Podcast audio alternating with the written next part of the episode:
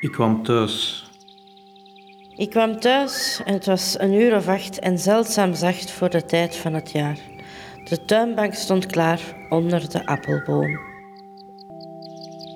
Ik ging zitten en ik zat te kijken hoe de buurman in zijn tuin nog aan het sputten was. De nacht kwam uit de aarde, een blauwer wordend licht hing in de appelboom. Toen werd het langzaam weer te mooi om waar te zijn. De dingen van de dag verdwenen voor de geur van hooi. Er lag weer speelgoed in het gras en ver weg in het huis lachten de kinderen in het bad tot waar ik zat, tot onder de appelboom.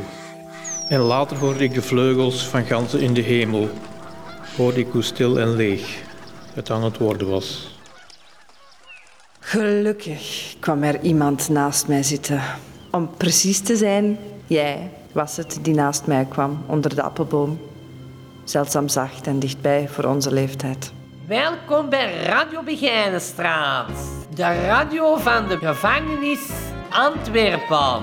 Vleugel F. I wrote my mother. Thema van deze keer is thuis. I wrote my father. Wat is een thuis? And now I'm writing Waar voelt u thuis? you too. You too. Hoe was het vroeger thuis? I'm sure of mother. En hoe is het weer nu? I'm sure of father. Thuis. And now I wanna be sure, very, very sure of you. Veel luisterplezier allemaal. Don't sit under the apple tree with anyone else but me. Anyone else but me. Anyone else but me. No, no, no. Don't sit under the apple tree with anyone else but me. Till I come marching home. Don't go walking down Lover's Lane with anyone else but me.